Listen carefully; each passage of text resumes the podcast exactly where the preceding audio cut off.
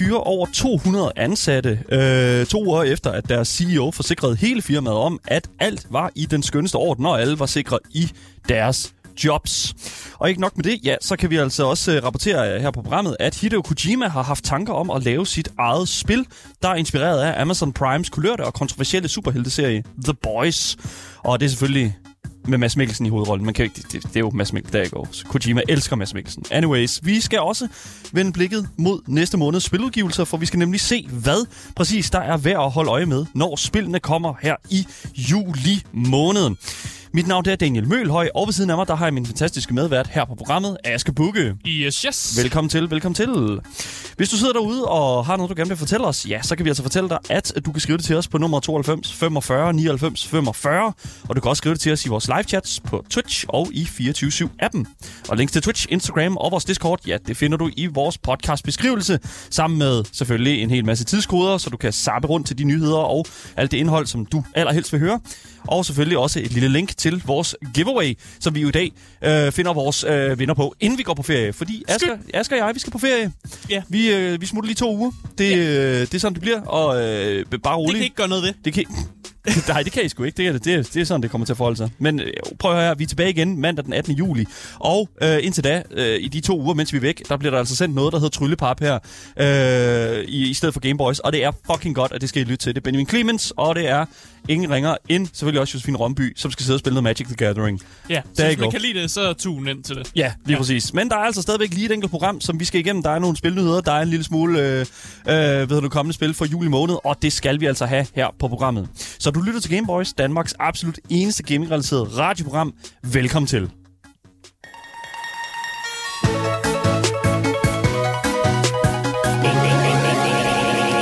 Så for cirka to uger siden, så fortalte CEO for Unity, som der hedder John Riccitiello, han skrev her, eller han fortalte sine ansatte, at der ikke ville komme til at være nogen fyringer i sådan den nærmeste fremtid hos studiet, eller ikke studiet, men firmaet kalder man det nok mere. Hvorfor har han behov for at skrive det ud? Det er sjovt ikke, fordi at, øh, nu er Unity selvfølgelig i gang med at fyre godt og vel omkring 4% af den fulde arbejdskraft for firmaet. Øh, så Nå. det er øh, alt sammen vendt på øh, virkelig altså meget kort tid.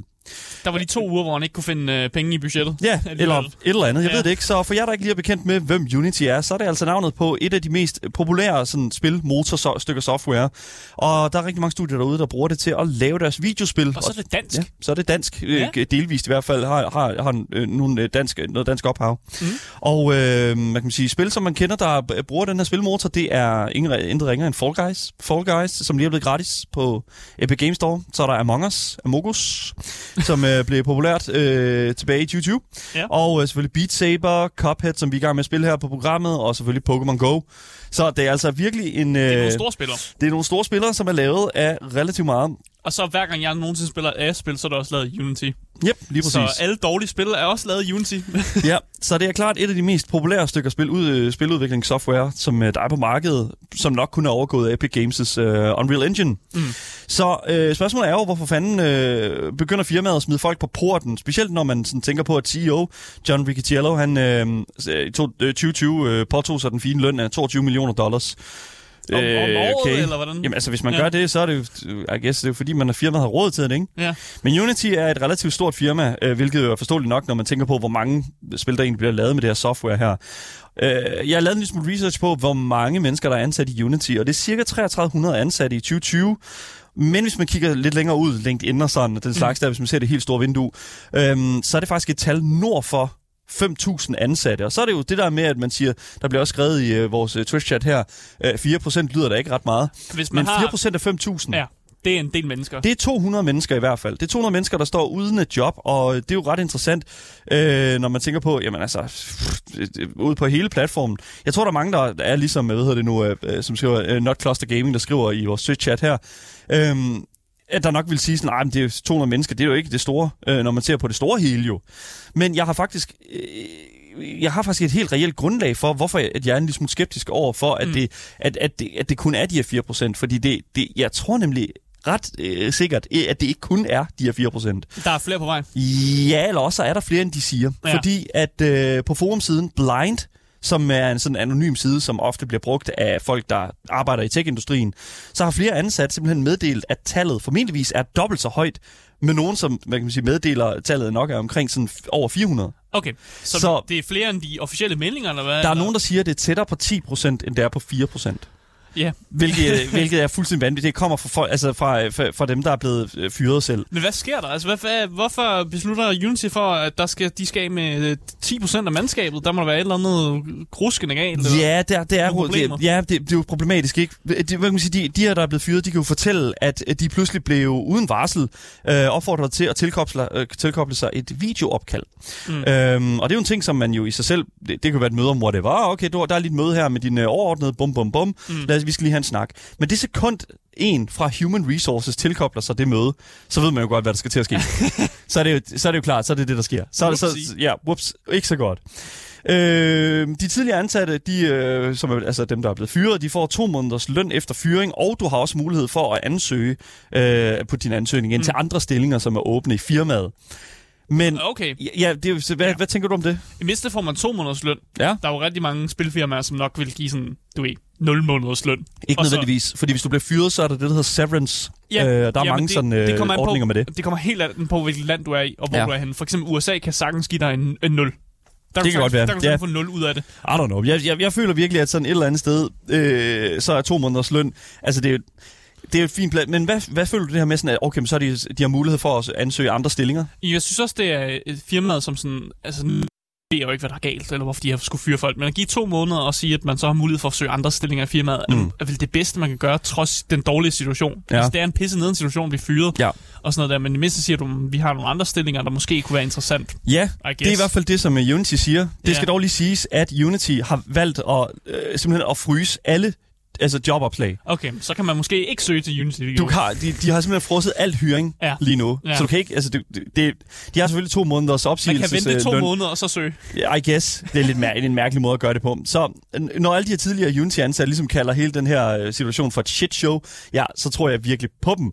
Fordi alt virkede jo til at være helt fint for firmaet. God økonomi i 2020, altså nogle af de bedste tal, som Unity nogensinde har meddelt. Mm. CEO går ud og siger, yes, fint, ingen øh, ko på isen, ingen fyringer på vej. Og der har der også været en hel masse indkøb fra Unity, som har købt en hel masse andre studier mm. øh, for godt og vel over en milliard. Altså sådan, det er dollars. Så det er jo sådan, altså, det er virkelig... Det virker som fremgang. Det er jo, det er jo, det er jo, det er jo adfærd fra en relativt sådan sund Ja. Altså et, et relativt sundt firma. Jeg, jeg, det ved jeg ikke. Altså sådan det, hvis man, man bruger jo penge, hvis man har mange penge. Ja. Ja, selvfølgelig. Hvis man er i plus, så bruger man nogle af de plusser, man har, til at, ligesom, at, at købe nogle flere, nogle flere, eller hyre nogle flere mennesker. Ja. Men her virker det bare som om, at, at firmaet har været i plus, og har købt en masse andre firmaer, men lige pludselig så vender det hele på en tallerken, og nu Ja. fyrer de medarbejdere. Og jeg ved ikke, om det er, fordi man prøver at spare nogle steder, eller man tænker, at der er nogle af de her medarbejdere, der måske har været unødvendige for firmaet, eller sådan noget. Det virker som en mærkelig situation i hvert fald. Ja, altså spørgsmålet er jo, hvorfor præcis, at de her mennesker skulle fyres. Fordi at, altså, Unity har selv været ude at sige, øh, sige følgende. Som en del af en fortsat planlagt proces, hvor vi regelmæssigt vurderer vores ressourceniveauer i forhold til vores virksomheds prioriteter, besluttede vi at justere nogle af vores ressourcer for at drive fokus og understøtte vores langsigtede vækst. Dette resulterede i nogle hårde beslutninger og blev påvirket cirka 4%, og her er det de 4% kommer fra, Ja. af hele Unity-arbejdsstyrken. Vi er taknemmelige for bidragene fra dem, som der øh, forlader Unity, og vi støtter dem gennem denne vanskelige overgang.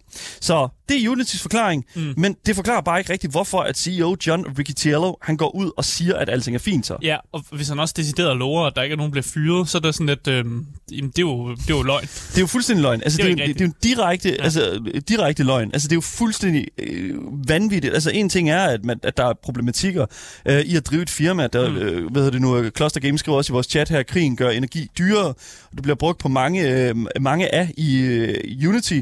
Øhm, og de er bange for at miste for mange penge. Og det, det er ligesom, at De har et højt energiforbrug, eller Ja, hvad, i Unity, lige er det, der bliver skrevet. men, men, men, men, og, og det er jo en ting. Problemet er bare, det er jo ikke noget, man finder ud af inden for to uger. Nej, det tror jeg, det tror jeg Det, er ikke. jo- det, det, det er jo noget, man... Altså, det kan da umuligt være noget, som de har fået... Altså, jeg vil ikke... Jeg vil ikke sætte det ud og sige... Jeg vil ikke gå ud og sige sådan... Det er 100% ikke, for, altså, ikke sådan, der. Fordi altså, Det, det kunne godt være en forklaring. en krig er, altså, krigen Ja, er et kæmpe, ved det nu, øh, er et kæmpe problem i forhold til rigtig, rigtig mange ressourcer. Det, Mm. Men det er bare heller ikke det, jeg sådan et eller andet sted føler, at den her udmelding, den siger. Fordi at alle, de, alle andre studier, som er påvirket af krigen og den slags der, Ja. de bruger det jo gerne som en, et, et middel sådan, uha, den krig der. Det, altså, de, de går jo gerne ud og, hvad kan man sige, og laver en eller anden, et eller andet statement i forhold til sådan, prøv at høre her, vi, øh, vi støtter fuldstændig Ukraine. Det er gode, nemme point at få for et studie, og sådan at sige, ved I hvad, vi har, altså, det, det, det, er jo, det er bare ikke svært at lave god reklame Nej, på men det. det er jo ikke det, det, er ikke, det, er det, det, det bliver nævnt med det her. Det bliver nævnt med, at energi koster mere. Og de Det forstår jeg godt. Strøm, så jeg forstår ikke den vinkel, du har nu. Men den vinkel er bare at sige, at det er ikke det, som de går, det er ikke det, Unity går ud og meddeler. Nej, Og det, hvis det var bare- det, der var point, hvis det var det, der var, var en klods om benet for Unity, så Ja. var det jo 100% det, de meddelte, fordi det er god, det er god reklame. og meddel, at det er krigens skyld, at vi bliver nødt til at fyre nogle Ja, medarbejdere. fordi så er det ude af vores hænder. Ja. Ja, det kunne, ja, ja, hvis det, det, det der grunden var, så kunne man bare have sagt, det, det er jo fordi... Og det er derfor, jeg tror, det ikke er det, der er forsæt, Nej, altså men det, der er skyld i det. Jamen, det er, kan jeg godt forstå nu. Så det, jeg mener, Ja. det er bare, at, at, at, at hele grunden... Jeg har virkelig været ude og prøve sådan at finde ud af, om jeg kunne, om jeg kunne opsnuse en eller anden... Et eller En andet, forklaring. Jamen, en eller anden forklaring. Bare ja. et eller andet, noget, der giver bare nogenlunde mening. Og det, jeg synes...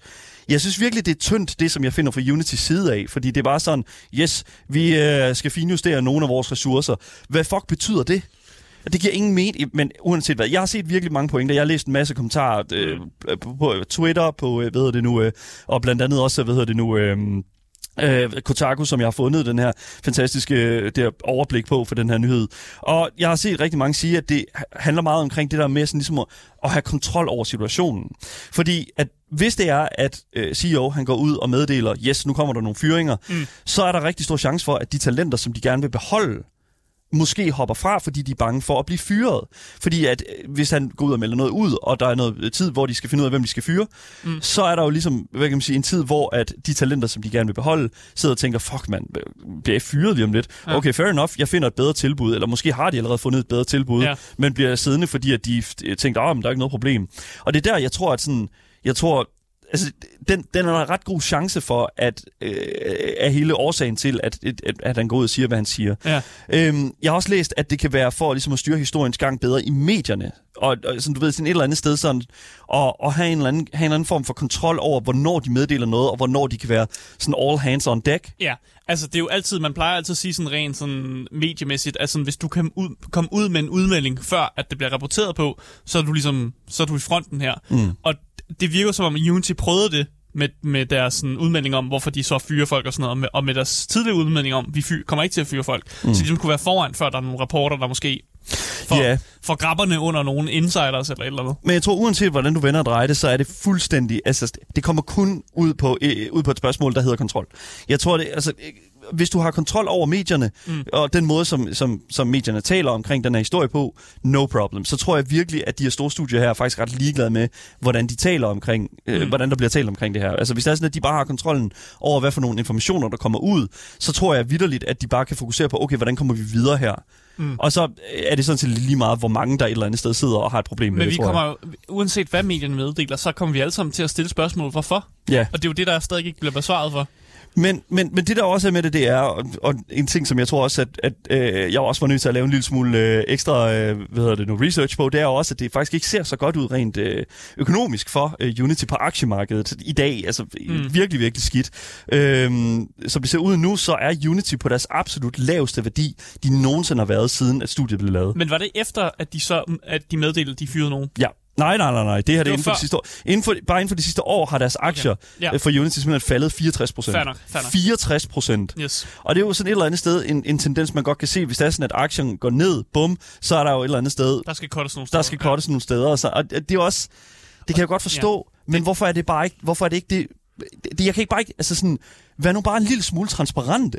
Mm. Altså, det, hvad hedder det, jeg kan bare ikke forstå det, fordi det er sådan, der, Altså- det er så nemt at lave god reklame, eller god øh, øh, medie, øh, hvad hedder nu, omtale på det her. Det, jeg prøver, det, altså, det, du- prøver at sige, tror jeg, det er bare, hvis de bare havde meddelt fra starten af, i stedet for at komme den der, vi kommer ikke til at fyre nogen, men bare komme ud og sagt, vi fyrer nogen, mm. så havde det ikke været et problem. Men problemet er jo, at der netop bliver meddelt det modsatte først. Det er bare sådan en rigtig bare sådan- corporate det er en udmelding. Selvmodtag, det er en selvmodsigelse så, at man så fyrer nogen bagefter. Hvis de bare Ja. ja. havde været øh, transparent og sagt, det går ikke så godt for firmaet, vi bliver altså nødt til at fyre nogen, mm. og så fyre nogen. Det Men kan alle jo godt forstå De kan, jo ikke, sige, de kan jo ikke sige, at det går dårligt for firmaet, fordi det gør det jo. Altså 64 procent for inden for et man- år, ja, det er jo fucking præcis. forfærdeligt. Men man skal, så skal man også lade være med at tilkøbe en masse andre firmaer og begynde at sådan, du ved, tilkøbe sig en masse ting, hvis det ikke går særlig godt. Så Ja. der er også nogle dårlige beslutninger, som Ja. ja. ligger til grund for Virkelig. det Unreal Engine øh, tror jeg virkelig er en af grundene til også, at, at alt det her det sker lige nu, og specielt også i forhold til aktiemarkedet. Mm. Fordi Unreal Engine 5 er jo lige kommet ud fra Epic Games, som jo virkelig er the talk of the town. Jeg kan huske, vi talte omkring den der demo, der blev frigivet, Ja. øh, Matrix-demoen, der, hvor det er sådan, at, at det sådan var virkelig svært at se, hvem der var den virkelige Keanu Reeves, og hvem der var Unreal Engine 5 Keanu Reeves. Præcis. Så, så altså sådan, der har været meget mere tale omkring Unreal og Epic Games produkter, mm. End der har været tale omkring Unity, som laver de der sådan poop games. Og det Ja. tror jeg bare desværre, det er sådan... Det er, jo, altså, det er jo mere brugervenligt at gå til Unity. Det er jo Ja. det, de sælger sig som. Det, Ja. de sælger sig som. det er dem, der skal lave deres første indie-spil, de bruger Unity, og så AAA-studierne, de bruger Unreal. Ja, Det, ja, det er lidt sådan, det, jeg ser differentiering mellem de to spilmotorer i hvert fald. ja, lige præcis. Det er en forfærdelig situation, men øh, de her mennesker, de sidder øh, virkelig nu, og, og, og jeg, jeg tror i hvert fald, de her mennesker, der sidder- er blevet fyret, sidder i en følelse af sådan, okay, vi er blevet løjet overfor. Altså fordi at det er sådan... Ja, ja det kan jeg at det, det, okay, jeg, jeg tænkte, fuck man, jeg har lige købt et hus eller whatever, og nu er jeg blevet fyret. Fordi nu har de lige fået CEO, der siger, ah, alting går godt. Altså det er jo sådan noget, man gør, når man får at vide, at det går godt for en, ens øh, status i firmaet eller whatever. Ja. Okay, cool nok, jeg kan commit mig en Man lille smule nogle, mere. nogle chancer, ja. Jamen, I don't know. Det, det vil bare give mening for mig. Men mm. jeg kan sige, at netop den her grund her, det er også en... Ja, det, jeg, det er derfor, jeg altid er skeptisk, når jeg hører noget som helst komme ud af en CEO's mund. Fordi det er sådan, det kan seriøst vende på en, øh, på en spids. ja Det kan vende på ingenting. Det giver ingen, altså det, det, jeg, jeg har ingen respekt over for, for den her måde her at kommunikere over for deres ansatte, over for, uh, I don't know, ens forbrugere, for den sags skyld også dem, der bruger Unity. Fordi, at, altså, hvem, hvordan, kan man stå, hvordan kan man nogensinde stole på, hvad der kommer ud for, øh, for, for, for deres CEO's mund mere? Hvordan- hvordan det er kan i de- hvert det er jo en- Ja, ja. Hvis der to uger efter er fuldstændig modsigende af, hvad, der, hvad det er, han lige har stået og sagt. Uanset hvad, så får vi se, hvad der sker, og I kan godt regne med, at vi her på programmet kommer til at holde væsentligt meget mere øje med, hvad Unity de går og foretager sig i fremtiden.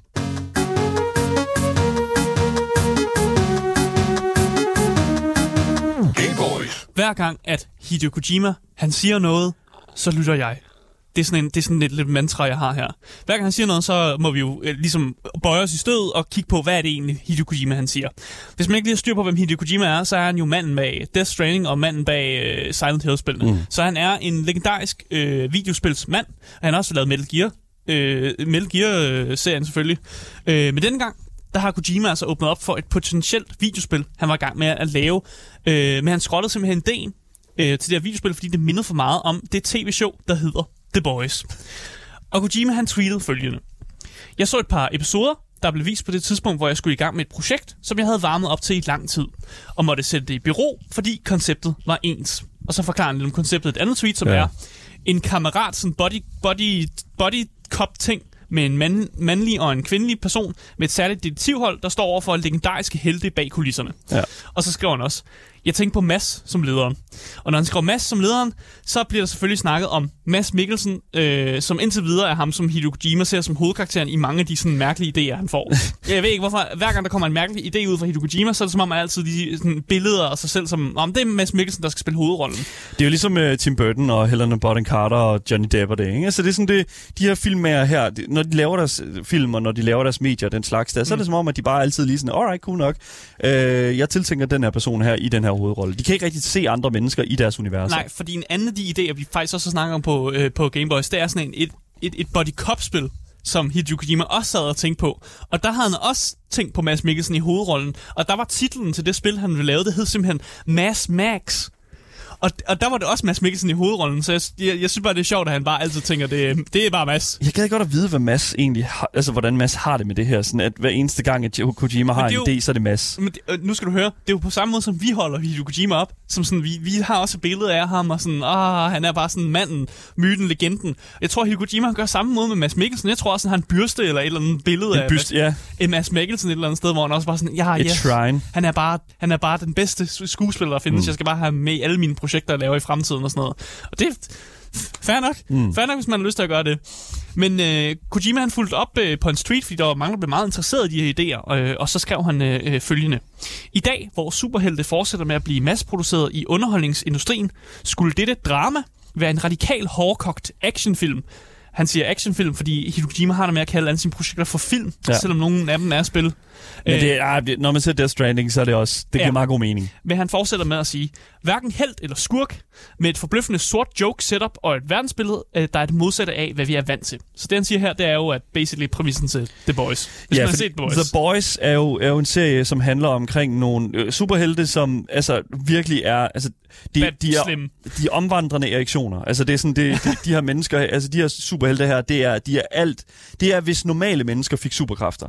Fordi ja. at, at, det, jeg tror, det er det, præmissen er for The Boys. Det er, hvis det er sådan, at de, u, altså de, de, de mennesker, der ikke er ideelle til at være superhelte, fik lov til at være superhelte. Præcis. Og så er der jo nogen, der siger sådan, ah, men er det så ikke en superskurk? Nej, nej, fordi de bliver tilbedt og bliver markedet i det her univers her som værende de gode og superheltene. Men de er seriøst forfærdelige, men, altså forfærdelige væsener. Ja, og jeg kan godt se, at det er præmissen til et rigtig godt spil. Ja. Ja. At man er et normalt menneske kæmper mod superhelte. Jeg kan forestille mig en god boss battle, hvor man kæmper mod en eller anden, der skyder med laser, eller sådan, eller man bliver helt, næsten helt fucked af en eller anden superhelte. Ja. Og sådan noget. Så det er en god præmis.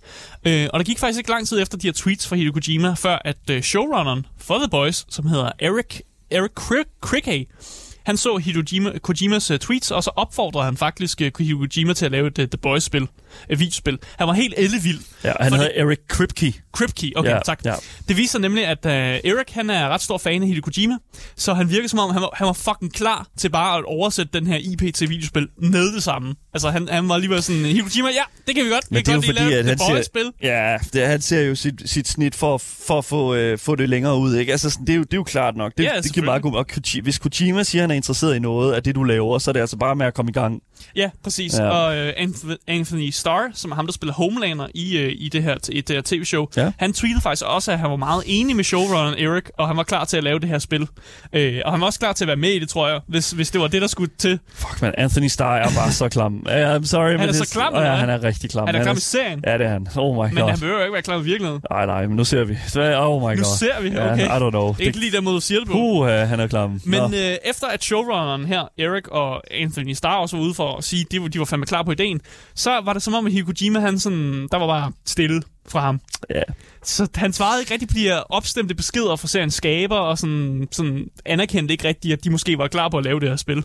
Øh, og realistisk set, så tror jeg også, at Hideo Kojima han har en øh, masse ting på bordet lige nu. Ja, han, han laver sgu en hel del, ham Kojima. Ja, lige nu der, der snakker man jo om, at det er måske Death Stranding 2, han er i gang med. Formentligvis. Øh, og noget virker også som om, der er et eller andet samarbejde i gang med Xbox, som jo for nyligt blev sådan præsenteret, hvor han jo bare, bare kom Hvad, ud og sagde, jeg har Ja, et ja. samarbejde med Xbox, og det var, det var nyheden.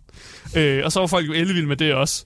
Øh, men selvom han ikke svarede direkte til de her tweets, øh, for de her showrunners og, og dem, der var med i programmet, så kom han alligevel øh, med nogle flere tweets og sagde lidt mere om den her idé og det her koncept. Ja. Han sagde følgende. Konceptet var det samme. En sort antihelt historie, hvor en superhelt og et menneske står over for hinanden, men rammerne, gimmickerne og tonen var meget anderledes, end hvad jeg havde tankerne til øh, dette projekt. Ja. Så den skriver, det er egentlig, det var ikke helt The Boys alligevel. Det var alligevel lidt anderledes. Så, øh, så, det, han, så han prøver lidt at hive i land af det, jeg tolker for det, som om at det var sådan, jeg kan godt se, at I gerne vil have The Boys videospil, men det var faktisk ikke helt det, jeg havde tænkt. Det var lidt i en anden retning, og derfor kan jeg ikke lave et The Boys videospil. At det, jeg tolker det som om. Ja, det, ja, jeg ved det ikke. Jeg tror, jeg tror, ja, altså, han fik en... Øh, jeg, jeg, Han jeg, har set, han har set programmet, så han tænkte, det minder lidt om den idé der. jeg tror bare, Kojima... Jeg tror ikke, Kojima er sv- svær at fascinere. Altså, jeg tror ikke, at, Nej, at, nej, det tror jeg du, ikke. Og det er jo det sådan, hvis du laver en... Og nu er det også... The Boys er også et fucking godt program. Altså, sådan, det er en virkelig god, god serie. Øhm, og jeg, tredje sæson er i gang, og det bliver vildere og vildere. Øhm, men, men jeg tror også bare et eller andet sted, at, at Kojima hurtigt bliver forelsket i en idé. Mm. Men den der udførelse af det, er mere sådan, okay, fair nok, men hvad er sådan det, altså sådan, Hvad er jeg skal jo også lave noget, der ikke er The Boys, og jeg tror meget, at, at showrunneren, Kripke, der, han kommer hen og siger sådan, alright, altså jeg vil gerne lave The Boys. Ja, Og det tror jeg mere sådan, at Kojima han siger, okay, det var ikke det, jeg det var ikke lige det, var ikke lige det jeg havde i tankerne, fordi hvor, altså Mads Mikkelsen, du har, altså det passer jo ikke ind her, Mads, Nej. hvem skal Mads Mikkelsen så spille?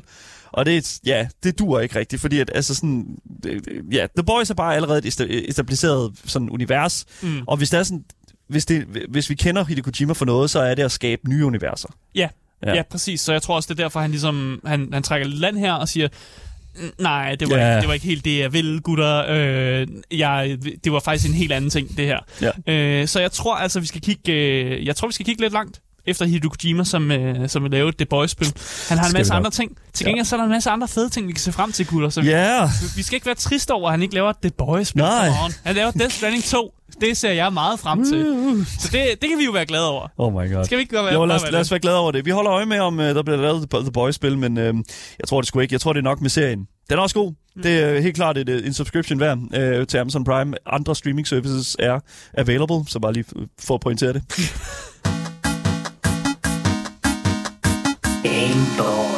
Hvis du først er droppet ind nu, så kan jeg fortælle dig, at du lytter til Gameboys. her på 24-7. Husk, at du altid kan ly- lytte til programmet som podcast alle steder, hvis du bare øh, søger på gyldne navn Gameboys, og selvfølgelig, øh, så misser du aldrig en nyhed, en anmeldelse eller et interview nogensinde igen.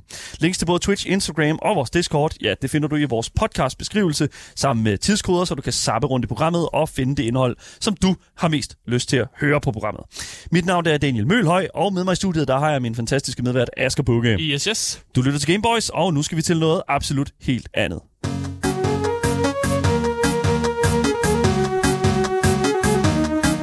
Gameboys. Her på Gameboys, øh, der laver vi altid noget i sådan slutningen af måneden, som hedder Spillene kommer. Og hvis man ikke er klar på, hvad, hvad handler spillene kommer egentlig om, så er det egentlig også bare os, som øh, tager og kigger videre, kigger videre på den næste måned. Yes. Og her der snakker vi simpelthen, vi kigger ind i juli, og så kigger vi på, hvad er det for nogle spil, der kommer i juli? Er det, er det noget godt noget? Er det noget, vi kan se frem til? Big Poop. Og som altid, når man ligesom kigger på, hvad for nogle spil, der kommer, så kommer der altid en masse spil ud.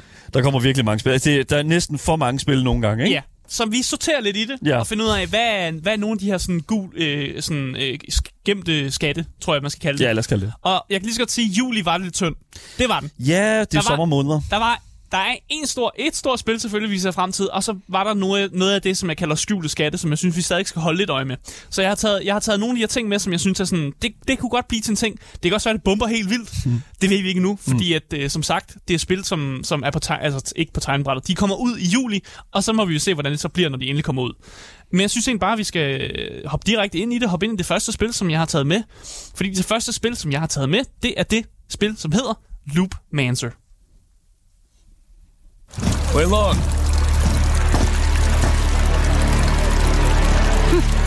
Oh, well. If it isn't the great detective Xiong Zishu.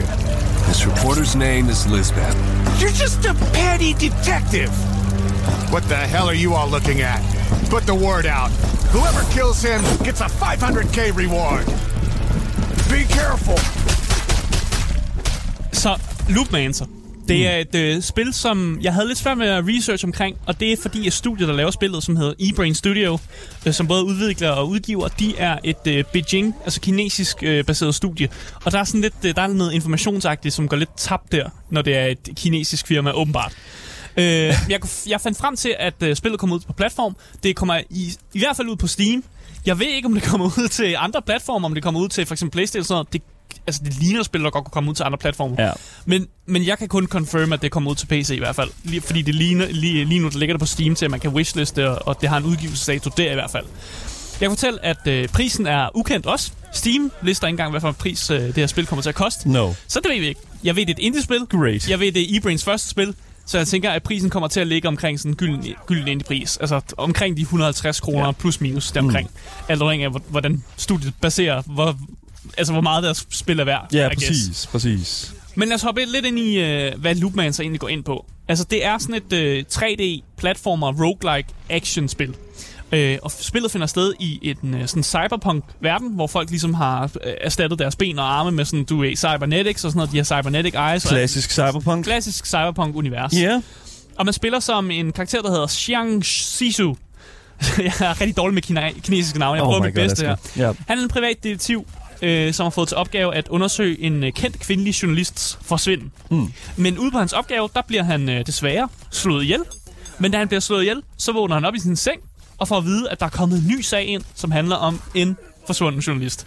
Det vil altså sige, at hver gang han, øh, han dør, så looper hans liv ligesom. Så vågner han op den morgen, som han var i gang, altså han lige har begyndt. Og det er jo en fantastisk præmis til et, øh, et roguelike-spil, hvor man jo skal gå igennem den samme dag igen og igen og blive ligesom bedre for hver gang, og løse ny- nye ting, og, sådan, og kan springe en del over en sådan, du ved, investigation, fordi man ved det allerede i forvejen. Ja. Det er jo fantastisk. Øh, når man kigger på noget af det her øh, gameplay, som vi kigger på lige nu, så ser spillet meget fast-paced ud. Det ser meget fast. Hvis man ikke øh, sådan helt øh, forstår formatet, altså det er, sådan, øh, det er det, man kalder et Metroidvania, føler jeg. Ja. Fordi sådan side-scroller set fra siden, og så skal man igennem sådan en, en stor bane, eller igennem sådan en stort level. Øhm, og altså, det, det, det, synes jeg er super fedt, fordi specielt, når, altså det, er et- det er klart den sådan type af spil, som man sagtens kan gøre fast-paced. Mm. Ja. Præcis. Øh, og øh, lige nu i spillet, så kan man låse op for cirka 100 våben. Man kan øh, bruge skills ved hjælp af sådan nogle pro- protetiske lemmechips, kalder de dem for. Prosthetics, ja. Ja, man, man får sådan, man kan for eksempel ens arm kan få sådan nogle chips i, og så kan man for eksempel, jeg ved ikke, lave sin arm om til en kanon. Sådan noget. Det er sådan noget, det skal forstås, tror jeg. Og så kan man bruge en hel masse sådan, du ved, tekniske items, kalder de det for. Mm. Det vil sige granater og sådan noget, tænker jeg. Og det kan man bruge ude på sin, øh, sit runs, man laver her, og så hver gang man ligesom, man ligesom dør, så har man fundet ud af, ud af noget ny information, som gør, at man ligesom kan progress på en anden måde. Mm. Så det er et spil, hvor det er mening. Det er meningen, du skal få nogle, nogle lammetæv, så du kan lære noget nyt. Spillet øh, lover også, at der er forskellige slutninger, som afhænger af din valg. Så i løbet af det her spil får man altså lov at træffe nogle valg, og jeg ved ikke i hvilken forbindelse det er, om man får lov at vælge, om man vil slå nogen ihjel, eller om man får lov, at man vil undersøge et andet sted frem for et, et sted, man ikke har været før, eller sådan ting. Øh, og det gør så, at historien, den, den, ligesom, den, den har en forskellig slutning, og så kan man vælge, når man får en slutning, så kan man vælge, om man vil loop igen i stedet for. Mm. Så man får en slutning, og så kan man være sådan, at, ah, det var ikke så godt, jeg looper lige igen, for at prøve at se, om man kan finde en bedre slutning. Okay, så, Så- du, det, det, bring me the loops, the game. Okay, fair enough. Yes, ja. Så yes. det virker som om, der er noget, jeg vil ikke sige re- replayability, fordi det er meningen, at man skal loop selv, når man er færdig. Ja. Agtigt. Okay. Øh, men i hvert fald, der er, der er i hvert fald en, en del sådan gennemgang af de samme temaer, og jeg tror godt, at det her du kunne blive et, et helt okay spil. Øh, min research fortalte mig, at spillet allerede har vundet en eller anden indie-pris. Så det, Okay. det kan man godt. Man kan godt tage... Ja, ja, selvom det er klart. ikke kommet ud, så kan man stadig tage det med til sådan nogle conventions, eller tage det med til sådan nogle konkurrencer og få det, få det bedømt. Og det har allerede Det er jo som Cannes Filmfestival og sådan noget. Det er jo, så vinder man præcis, noget på det, præcis. inden den kommer ud. Så, de har allerede vundet en, en pris for at være et, godt indspil. Cool. Så øh, altså, selvom det ser lidt, øh, lidt mærkeligt ud, og, og det måske kan skræmme lidt meget med den her stil, det her fast-paced øh, øh, gameplay, så tror jeg stadig, det kan noget. For eksempel som en person som mig, som godt kan lide det der fast-pace, og at jeg bare kan gå amok med et eller andet cyberpunk-agtigt øh, lyssvær, mm. og, og begynde at save igennem folk. Mm. Jeg kan fortælle, at øh, release-daten øh, på det her spil, Lumancer, det er den øh, 13. juli. Og det vil sige, det er faktisk det, altså det første sådan, gode spil, som jeg har taget med i dag, som man kan forvente i juli. Okay. Øh, Så det kommer sådan omkring midten i juli. Ja, det gør det Jesus, faktisk. okay. Ja, men vi skal vente lidt tid for, på de gode. De gode øh, men jeg har taget en masse andre spil med. Ja. Øh, og jeg synes bare, at vi skal øh, gå videre til det næste spil her Ja, på, lad os gøre øh, det. på listen. Efter snakket- Boys. Ja. Ja, der går. Det næste spil øh, på listen, som vi skal snakke om, det er nemlig selvfølgelig den, det, store, det store spil, der kommer ud i juli. Yes. Spillet Stray.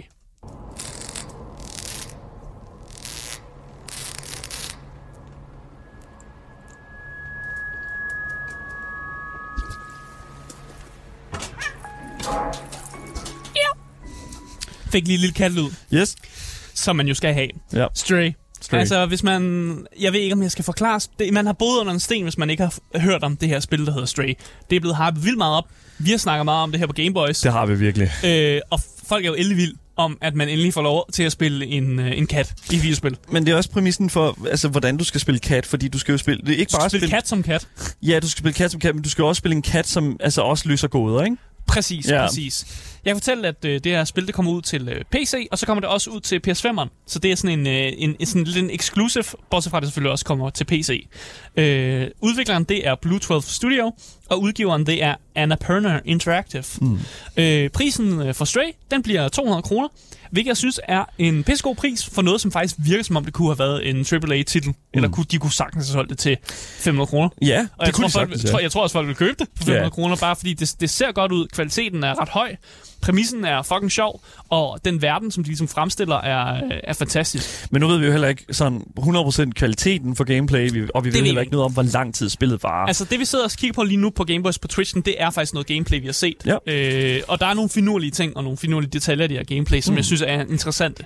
Men bare lige for at opsummere, hvis man ikke aner, hvad fuck det s- Stray er. ja, Du spiller som en kat. Det tror jeg, hvis jeg har sagt mange gange. sure. Man skal løse nogle mysterier, og man prøver at komme ud af den her cyberpunk-esk by igen cyberpunk-tema her, øh, som man befinder sig i, fordi man prøver at komme hjem. Mm. Så ens hjem er uden for byen, og man prøver ligesom at komme ud af byen. Øh, byen er også fyldt med robotter. Der er altså ikke nogen mennesker, i hvert fald ikke nogen af de trailers, vi har set, eller noget af det gameplay, vi har set. Der, er ikke, der møder vi ikke et eneste sådan, menneske. Vi møder ikke så mange organiske ting sådan generelt. Øh, og byen, som sagt, fyldt med rotter, men ser også ret snusk ud. Så det virker som om robotterne er ret ligeglade med rengøring. I guess. Ja, men de er også robotter. Så hvorfor Det- skulle det er klart, de, why would they? Ja, hvor, hvorfor skulle de gå op i det? Ja. Øh, men stedet er selvfølgelig også øh, fyldt med fare, så det er ikke bare dig, der får lov at rende rundt i sådan en cutie-ass øh, spil med sådan en kat, der bare får lov at, at løse sådan finurlige små mysterier. Øh, der er også en masse sådan øh, robotmonstre, som gerne vil have fat i din kat, og ligesom gør den, gør den ondt. Øh, og noget af det gameplay, vi kigger på lige nu, det er sådan en, en, en chase, scene, hvor katten ligesom løber i, igennem sådan en alley og bliver jagtet af sådan nogle små robotmider, Ja. robotrotter, tror jeg, man skal kalde dem, som prøver at jagte den her, øh, den her kat. Men det er også... Det, det, det, jeg synes, der taler så godt for Stray, det er seriøst også bare det niveau, føler jeg, som, som, som de sætter med, med mig. Også det gameplay, vi sådan ser. Mm. Altså, du, du øh, går ind i sådan en, øh, en dialog øh, ting, du undersøger noget, og så kommer der en øh, robot og falder over dig. Ja. Ligesom at man også er ved at falde over sin kat derhjemme, jo, fordi den fucking render rundt omkring ens fødder. Og det, og det jeg, jeg synes bare, det, Og jeg tror også, det robotterne... er fucking fedt. Ja, robotterne er ikke, de er jo ikke klar til, at der er en kat. De er ikke programmeret på samme måde som mennesker, er, som Nej. godt nogle gange kan finde ud af, at der er ting, der de kan falde over ved fødderne. Det kan ja. robotten måske ikke, for den er Nej. ikke vant til en, en sådan aut- autonomisk, sådan organisk øh, ting, der render rundt omkring dens fødder, og derfor falder robotten over katten. Og det synes jeg er en fed detalje, mm. at de har puttet den med, og jeg er glad for, at du lagde mærke til den. Selvfølgelig så er man ikke bare kun den her kat ude på eventyr. Man har faktisk en, øh, en flyvende drone med en. Og den her drone, den kan åbenbart oversætte sådan robotsprog, så katten forstår det. Så den kan over- oversætte til Så ro- katten forstår det. den kan oversætte fra robot til kat. Jeg aner ikke, hvordan det fungerer, men jeg, jeg synes, det er genialt, at den på en eller anden måde kan gøre det her. Og så igen, øh, du har allerede øh, taget en af de detaljer, jeg har lagt Ja. mærke til. Der er noget virkelig øh, finurligt gameplay, vil jeg sige. En af de ting, jeg lagt mærke til, det er simpelthen, når man går forbi gulvtæpper, så kan man spille rigtig, kan rigtig katte med nær, så kan man krasse i gulvtæppet. Men det er også... Og stå og krasse i det. Ja, altså du kan, hvad hedder det nu, øh, øh, det er fordi, jeg tror i gameplayet er det fordi, at du også øh, træder, du går igennem noget, noget maling. Ja, og du skal have maling af fødderne. Ja, så skal du lige have maling af fødderne jo, og så skal du lige fjerne, så skal du lige stå og, hvad er det, sådan... Øh, De krasser. Ja, de krasser, men, nej, men det er også noget andet. Jeg ved faktisk, det er et eller andet med, at de sådan... Øh, det er sådan noget fra, fra når, når de sådan, det er sådan noget oldtidsleven fra, fra katten, da de sådan skulle lave redder eller whatever, sådan lave steder, de skulle sove. Ja. Så øh, altså det, det er sådan en afstressning også for, Ja. for en kat at gøre sådan lige sådan med, med fødderne. Jeg kan ikke huske, hvad det hedder. Øh, men Jeg, jeg tror, folk forstår det. Ja, ja, men det, det, Ja. det er bare sådan en, en fed lille detalje, men, og det er altså også der, det er også der, hvor man kan mærke sådan, at, at alle hos, øh, hos studiet, øh, som står bag, mm. Mm. øh, står bag det, Blue 12 Studio, som, at, at de alle sammen har en kat. Ja, altså det var også en, en historie, vi havde på Gameboy, Ja. at stort set alle i studiet har katte, og sådan, at de har, de har været to- totalt besatte af katte, også i den tid, de har lavet spille. Ja. Øh, det jeg også lægger mærke til, det er, at man kan næsten sådan kravle op af alting. Altså det her, det er et spil, som fungerer i flere plan. Altså ja. hvis du er oppe på et tag, så kan du godt finde en vej på taget, fordi katten kan jo selvfølgelig kravle op af alle mulige veje og sådan noget. Og jeg elsker, at det ikke bliver så sådan todimensionelt, der hvor man skal gå hen, fordi mm. der er dem i mange af de spil, så det sådan, om jeg skal gå igennem den døråbning, jeg skal herover. Og det er der selvfølgelig nogle dele af spillet, som virker som om det er. Men der er stadig det her valg med, om du kan gå op på taget, og så tage tagruten, det mere scenic route, Ja. ja. over til der, hvor du vil hen. Og det synes jeg bare er en, øh, en fed detalje, og jeg tror, jeg tror, det er jo ikke, du, nu har vi ikke set spillet nu, jeg kan næsten gætte mig frem til, at Stray bliver lidt, lidt af et hit. Det ja, tror jeg. altså det er i hvert Alt fald blevet, det er i hvert fald blevet hypet, og det, det, det, det, ja, det skal nok blive et hit. Ja. Det skal det nok. Og Der er i hvert fald folk, der nok skal komme til at spille det der. Og jeg ser frem til, hvad for nogle mysterier der er. Fordi det har vi faktisk ikke fået røbet endnu, og hvad det er for nogle mysterier, man skal løse, og hvad historien er med de her robotter. For jeg tror, man kan sagtens fortælle en god historie, uden at katten får alting at vide, men når man selv er lidt skrændt ud. Øhm, Ja, I guess. Ja, ja, yes, ja, sure enough, sure. Jeg kan fortælle, at øh, release-daten for Stray, det er den øh, 19. juli. Så hvis man skal lige vente lidt tid ind i juli, før man kan sætte fingrene i Stray.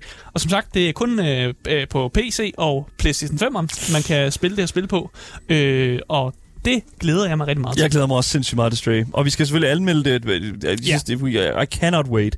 Det bliver fucking... Fuck, det bliver virkelig, virkelig, virkelig godt. Mm. 100 procent.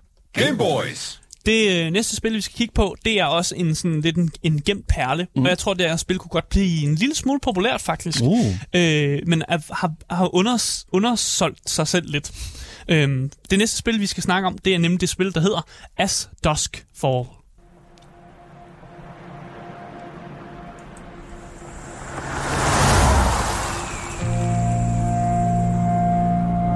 For most people, Turok is just a pit stop. Wasn't taking the scenic route your idea?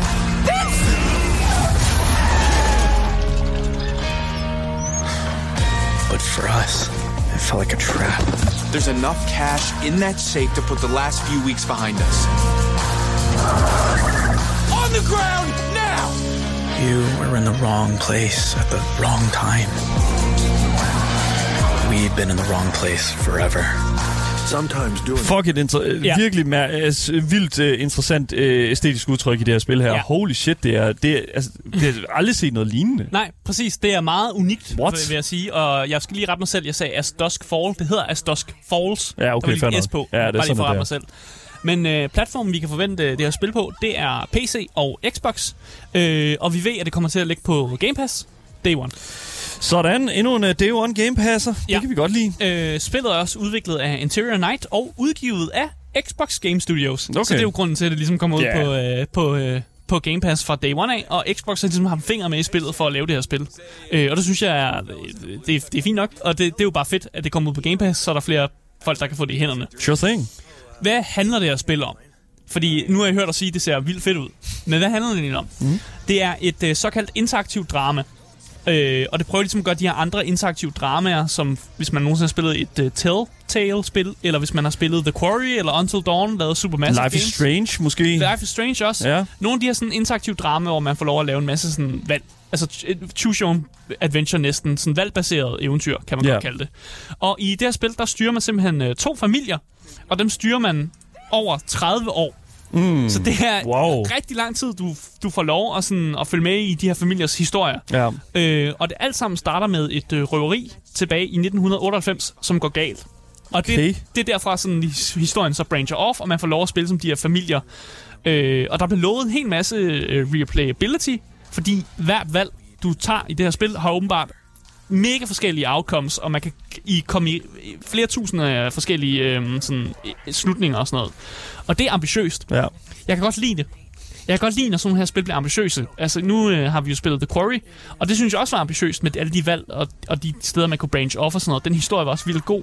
Så hvis spillet bare er halvt så god som det, så, så er jeg på. Ja. Og jeg vil sige, historien i sig selv er interessant, præmissen er interessant, og artstylen, altså den stil, som spillet bruger, er totalt unik og interessant. Det er virkelig... Altså, det, Det er sådan- det er sådan en le- super en levende comic book. Ja, det er det. Ja. Det, det er sådan, jeg vil beskrive det. Ja, Sigurd siger, det lidt et øh, mis fra hans side af. Han siger, at grafikken øh, er, er, er lidt, lidt for, ude, for Jeg meget kan- uden for hans øh, liking. jeg kan godt forstå, hvorfor grafikken også kan gøre nogen en lille smule sådan, sådan få nogen til at stå af, fordi det er mærkeligt. Det er noget, der ikke er set før, og Ja. det, det i sig selv kan få mange gamers til at tænke sådan et, ah, det er ikke lige mig. Fordi Nej. det er sådan, ah, det har jeg ikke set før. Jeg synes mere, det er interessant, at der sker nogle anderledes Altså, ting det er i bare- udtrykket og Det er sådan bare fucking anderledes, og det, jeg vil jo selv, jeg vil sige til en vis grad, at sådan, selv The Quarry var jo sådan en lille smule sådan, okay, vi har lidt set Ja. den her teknologi, vi så det i Until Dawn, vi har set det i an, de andre sådan, øh, spil fra studiet der. Altså sådan, mm. jeg føler lidt, at, jeg føler lidt, at, at, at, det, at det er et frisk pust. Ja, jamen jeg er helt enig. Ja, eller ja, det er måske lidt meget med, forenklet sagt, men jeg føler, at det er sådan, for en gang skyld, så, så er der nogen, der gør noget andet. Ja. Fucking hell yeah. Og i det her spil, der bliver der også uh, sat spørgsmålstegn om, hvad der er vigtigt, når du ligesom træffer beslutninger. Mm. Er det overlevelse, der er vigtigt? Eller er det vigtigere, hvilken slags menneske du er? Ja. Det vil sige, at spillet allerede øh, i sin beskrivelse ligesom sætter spørgsmålstegn med, om, om du har t- overhovedet har t- altså om du tænker, måske skulle jeg ikke overleve det her, men jeg, vil, jeg bliver set, anset som et bedre menneske, hvis jeg tager, du ved, Ja. tager skuddet, eller bliver dræbt, eller sådan noget der. Eller om man tænker overlevelse frem for, hvad ens eftermæle er. Mm. Sådan ting. Og jeg synes, det er enormt interessant, at det er den retning, man går i. Og ligesom, der bliver også øh, sat spørgsmålstegn med, hvad man er villig til at gøre for dem, man elsker, og hvad man er villig til at gøre for dem, en selv. Ja. Så man vil sætte sig selv højere end dem, man elsker, eller man sætter dem, man elsker, højere end sig selv. Og det er i sig selv, og også nogle, nogle vildt spændende sådan, dynamikker, og i taget betragtning om, at det her tager, tager, finder sted over 30 år. Ja. Så det er jo, det er jo beslutninger, som ligesom sender, sender, sætter rødder i generationer frem. Og det synes jeg i sig selv også er fucking vildt. Ja. Mange af de her historier, vi har set, The Quarry, Life is Strange, de finder jo sted over sådan en uge, to uger, nogle dage. Det er meget isoleret. Det er meget is- ja, isoleret. Sådan, ja. Og her skal man virkelig tænke over, hv- hvordan påvirker mine børn? Eller hvordan påvirker jeg familiemedlemmer, eller sådan noget med de beslutninger, jeg tager lige nu. Ja. Og det i sig selv er jo bare et større perspektiv, og det synes jeg bare er dejligt ambitiøst, som jeg allerede har sagt, øh, og jeg kan godt lide det. Øh, og jeg vil også, øh, spillet øh, åbner også for, at ligesom The Quarry, så kan man spille otte mennesker sammen.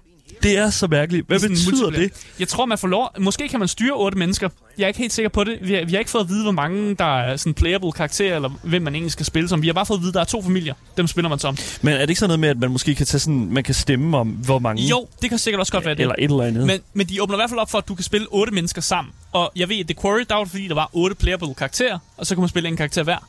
Jeg ved ikke, om as uh, Dusk Falls uh, tænker på, at de også gør det med flere playable karakterer, og man kan dele dem ud sådan, så hver spiller Ja. en, en forskellig karakter. det ved jeg sgu ikke. Altså, jeg, jeg, Det er jeg, interessant. jeg synes, det er fedt. Jeg er ikke så vild med navnet As Dusk Falls. Jeg synes, det, det, det, Jeg synes det er dårligt navn. det er ikke så godt. Altså sådan, jeg, fuh, Man altså, kunne godt have solgt den bedre, ja. Ja, det, det, det er ikke et godt navn. Men det, det skal jo ikke være øh, præmissen for, øh, at, øh, hvor- hvordan der var lavet spillets øh, kvalitet er. Altså, øh, jeg synes, at præmissen ser sindssygt interessant ud. Jeg, for en gang skyld, så er det, så er det noget andet. Og det, ja. ja, det skal de altså, det skal de klare bedre. Altså, det, Jeg tror, det er den Ja. ja. Hvis man godt Ja. kan lide The Quarry, hvis man godt kan lide Life is Strange, sådan nogle spil der, så tror jeg, det her det er, sådan, det, det er et sådan naturligt step til det næste spil, man måske skal kigge på, mm. hvis man godt kan lide det. Ja. Jeg ved godt, det er ikke et teenage drama, som du godt kan lide i dag. yeah, I love that shit. Men, men det er nogle, lidt, det er nogle familiedramaer. Ja, okay, kan, kan det ja. noget også? Ja, det kan noget. Ja, ja, ja selvfølgelig kan det. Uh, vi kan forvente, at uh, det her As uh, Dusk Falls, det kommer ud uh, den 19. juli. Så det er faktisk på samme tid som Stray. På samme tid. Uh, Så okay. det kommer ud samme, uh, samme dag. Øh, så det er en konkurrent, som øh, Xbox, øh, det er jo konkurrenten til Xbox, øh, eller ja, Stray er jo på PS, øh, PS'en, Ja. og det her det kommer ud til øh, PC. Det kommer mm. begge ud til PC forresten, ja. men, men ja. Så jeg synes bare, vi skal gå øh, videre til næste spil. Ja. Game Boys. For det næste spil, det er også en, øh, det jeg vil sige en gemt, en gemt skat. Og jeg er rigtig glad for, at jeg fandt det her spil. Og i starten, der var jeg ikke helt turned, uh, turned on, men så så jeg den, øh, den lille trailer, jeg lavede. Øh, og jeg synes, jeg er bare vild med det. Men mm. øh, lad os hoppe ind i det, fordi det næste spil, jeg har taget med, det er det spil, der hedder Bear and Breakfast.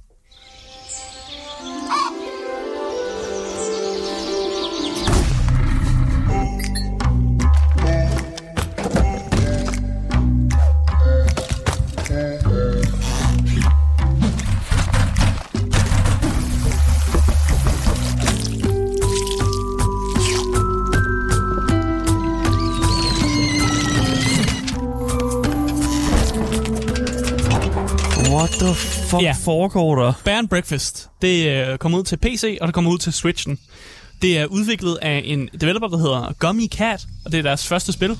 Og det er udgivet af Armor Games Studio, som plejede at være en browserside, hvor man kunne spille gratis spil øh, på. Og det var, der brugte jeg mange tid i folkeskolen på at spille sådan nogle gratis øh, browserspil Ja. på Armor Games faktisk.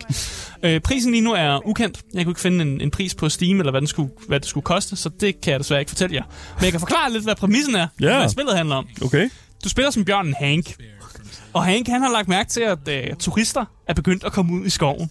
Og han regner ud, at øh, de selvfølgelig har brug for et sted at sove Ja, det er og klart. spise. Det er klart. Så Hank, han ser en øh, gammel hytte, gammel forladt hytte, og så tænker han præcis det, som en enhver anden bjørn vil tænke. Nemlig at lave den gamle hytte om til en bed and breakfast, sammen med nogle af de andre skovens dyr. Det er jo det, alle bjørne tænker. Ja. Øh, så Bear and Breakfast er derfor det, man kan kalde et øh, afslappet management-spil, hvor man skal gøre sin øh, bed and breakfast fin, og sørge for, at ens kunder har det godt.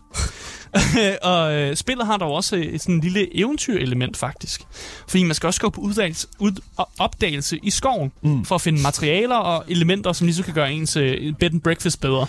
Så man skal ud og finde nogle planker, og man skal ud og finde et eller andet, der kan shine, shine tingene op. Når jeg, sådan, når jeg sådan ser det hele her, så føler jeg lidt, at det er en blanding af serien Gravity Falls, Ja. øh, øh, Don't Starve, og så, hvad hedder det nu, et, øh, sådan, et, et management sim. Ja. Jeg tror, det er sådan det, jeg får ud af hele den her. Så sådan, øh, der er en lille smule sådan, øh, en eller anden form for sådan, øh, I don't know, øh, bed and breakfast simulator, og så et farverigt skovtema. Ja, og så noget humor også på en eller anden måde. Ja. Det er selvfølgelig bæveren, der laver alt træarbejdet i en Sure. sure. bed and breakfast, og, øh, og den her, når man, hvis man ser traileren, som jeg kan anbefale at se, den er fucking sjov. Ja. Det er den her bjørn, der også bare render rundt og begynder at prøve at fikse tingene, og det er jo, det er jo en bjørn. Det er en bjørn, bjørn, der prøver at være handyman, og det, det går ikke super godt. Øh, men jeg synes bare, det, det, det, er, det er en sjov præmis faktisk. Ja. Det er en bjørn, der får lyst til at lave en, en bed and breakfast sammen med nogle andre skovens dyr. Mm. Øh, og vi får også at vide, at øh, skoven den er fyldt med små quests og hemmeligheder, som man jo opdager, jo bedre det går for ens bed and breakfast. Så der kommer til at være nogle elementer af, at selvfølgelig har du den her management sim, og du skal bygge nogle ting på din bed and breakfast, men du skal åbenbart også løbe, løse nogle mysterier, eller der foregår nogle ting ude i den her skov, og det er også noget, som traileren også sådan, sådan, sådan hindrer lidt til. Der er noget med sådan en ond rev, der måske spiser nogle folk, eller sådan noget. Der er, der er måske noget sådan sinister, sådan, der foregår ude i den her skov, og det synes Ja. jeg også er interessant, Ja. at man ligesom kan få lov at gå på opdagelse i det, øh, hvis man nu er, bliver lidt træt af det, at bygge den her ind på et tidspunkt, eller den der bed and breakfast. Ja. Øh, og de fleste dyr og mennesker, du møder på din vej, de er selvfølgelig hjælpsomme, og vil meget gerne hjælpe dig med at gøre din bed and breakfast bedre. Men du kan faktisk også støde på væsener, som måske ikke vil dig det bedste, og faktisk måske mere kan betegnes som dine fjender. Så du skal også være klar på, ligesom, at selvom Hank er vildt sød, han er en vildt sød bjørn, så skal du måske også være klar på, at der er nogen, der er nogen som ikke er lige så sød over for Hank, som Hank er over for dem. Åh, oh, come on, dude. Ja, øh, og det ser ud til, at øh, det her spil, det simpelthen blander det her øh, management-element rigtig godt med det her øh, sådan eventyr-element. Og jeg tror, hvis man er fan af sådan noget øh, Stardew Valley-agtige Ja. spil og sådan noget Ja. der, måske også, jeg ved ikke, jeg vil lige vil sige Minecraft, som også blander sådan lidt eventyr med, at man skal bygge et hus, og man skal sådan manage lidt, lidt en gang imellem. Ja. Så tror jeg måske også godt, man kunne finde det her spil sådan ret sådan, sådan hyggeligt. Det, det, altså, det virker meget sådan afslappende. Altså, Ja. det er virkelig, vir- virkelig afslappende. Og nu kommer til at spille jo også, øh, altså det kommer jo også til Twitchen. Switchen. Og, Switchen hedder Ja, det, ikke ja. Twitchen, Nej. Switchen. Yes. Øh, og jeg tror også, at det, jeg kunne spille, kunne blive et sådan ret øh, perfekt øh, Switch-spil. For Det- dem, virkelig. som øh, sidder derude. Hvis det i hvert fald er, øh, fungerer godt til det, så er det mega chill at bare have med sig, være Hank, der bare bygger sin, øh, sin øh, and, bed and breakfast op her, og bare prøver at være en, øh, en bjørn ude i skoven her, som, øh, som jo gør sit bedste som bed and breakfast owner. øh, men jeg sad også og tænkte på sådan lidt, øh, altså hvis man, hvis man var en person, der skulle have en bed and breakfast, hvil- hvilket dyr ville så gøre det bedst? Og jeg, jeg, jeg ved ikke, hvorfor det er Hvorfor er det en bjørn? Ja, præcis. Hvorfor er det en bjørn? Fordi jeg vil da tro, at bæveren, bæveren vil da helt klart også gøre det bedre. Ja, Som en, øh, ja. en, en bed and breakfast ejer her. Men øh, altså, det ser interessant ud, og jeg, øh, altså alle de... Jeg, jeg, jeg, jeg ved ikke, fanger du de der sådan ekstra lag der, der lige er til ja, sådan... jeg fanger, de, ja, ja. Det der med, at der er den her rev ude i skoven. Men i traileren, der bliver et menneske næsten spist af en fucking rev. Og i, øh, hvis man går ind på Steam-siden, kan man også se det sådan en rev, der sidder sådan om på sådan en sten i sådan, ude i den mørke skov og ser meget skræmmende ud. Jamen, ja, Så foregår well, et eller andet. øh, Og hele præmissen er også sjov. Det er noget med, at Hank kan ikke rigtig snakke med mennesker, men mennesker er stadig sådan venlige over for Hank, som om han bare er den, den venlige bjørn. Sådan, lidt sådan ligesom den der, øh, hvad er den der bjørn, der hedder i USA også, som altid er sådan, ah, oh, prevent forest fires. Den der bjørn, som de ser, og man er altid sådan, nah, det er bare Hank. it's just Hank. Det er just Hank. Det kan godt være, at han er en bjørn, men han spiser mig ikke. Fordi det er sådan, den er. Øh, hele Hanks præmis er også ret sådan, sjov. Altså, han bor sammen med sin, øh, sin mor og nogle venner i en hule et eller andet sted. Og så besluttede sig bare sammen med sine venner for, at de skal skulle lave den her øh, bed and breakfast. Og jeg forstår ikke, hvorfor det er det, man tænker. Hvorfor man ikke... Altså, man kunne sagtens lave en præmis med, at de tænker, at vi skal spise nogle mennesker, fordi vi er et vildt dyr. Jeg håber, det her spil her, det kommer til at koste en ordentlig pris. Fordi ja. Ja. altså sådan, det... Vi kender ikke prisen, desværre. Nej, desværre. Øh, og jeg håber også, det er en, jeg tror, det er en lille pris. Det er et første Indie- Indie-studios første spil. Så Ja. jeg tænker, det ligger nok til en gylden indie-pris. Mon ikke. 150 kroner, måske mindre end det. Ja. Øh, og øh, release date-mæssigt, så er det det spil i juli, som kommer ud sidst af de spil, vi har været igennem. Ja. Det kommer ud den 28. juli. Så når man har været igennem Stray, og man har været igennem alle de andre spil, vi har snakket om, så er Baron Breakfast, det ligger lige i slutningen af juli, til man, lige, man kan lige tage den med på Switchen, hvis man har lyst til det. Fedt, mand. Øh, så jeg, jeg ser meget frem til det her bed, uh, Baron Breakfast-spil, Yes. som det hedder. Jamen øh, fedt. Det var vores liste af spil, der kommer i juli måned af mm. 2022. Øhm, virkelig, virkelig interessante spil. Og vi skal da nok også få kigget på nogle af dem her på programmet. Men det kan jeg altså se frem til øh, i fremtiden. Det var alt, hvad vi havde på programmet for i dag. Hvis du missede noget, ja, så kan du altså finde dagens program som podcast alle steder, hvis du bare søger på det gyldne navn. Gameboys. Så misser du aldrig en nyhed, en anmeldelse eller et interview nogensinde igen. Du kan også give, om din, give, give os din mening om det, vi taler om, er på programmet normalt øh, på nummer 92 45 99 45. Og I kan også skrive det til os i vores live chats, når vi er live på Twitch og i 24 appen Links til Twitchen, Instagram og vores Discord, ja, det finder du i vores podcastbeskrivelse. Mit navn er Daniel Mølhøj, og med mig i studiet har jeg haft Aske Bukke. Yes, yes. Og vi går jo på ferie nu, og er tilbage igen om to uger, så I kan nyde en god omgang Magic the Gathering i løbet af de næste to uger sammen med Benjamin og Josefine. Mm. Og det synes jeg i hvert fald, I skal se frem til, for det bliver rigtig, rigtig godt. Vi er tilbage igen om to uger med meget mere gaming og meget mere Gameboys til jer top tier gamers, der sidder derude. Vi ses alle sammen. God sommer. Hej hej.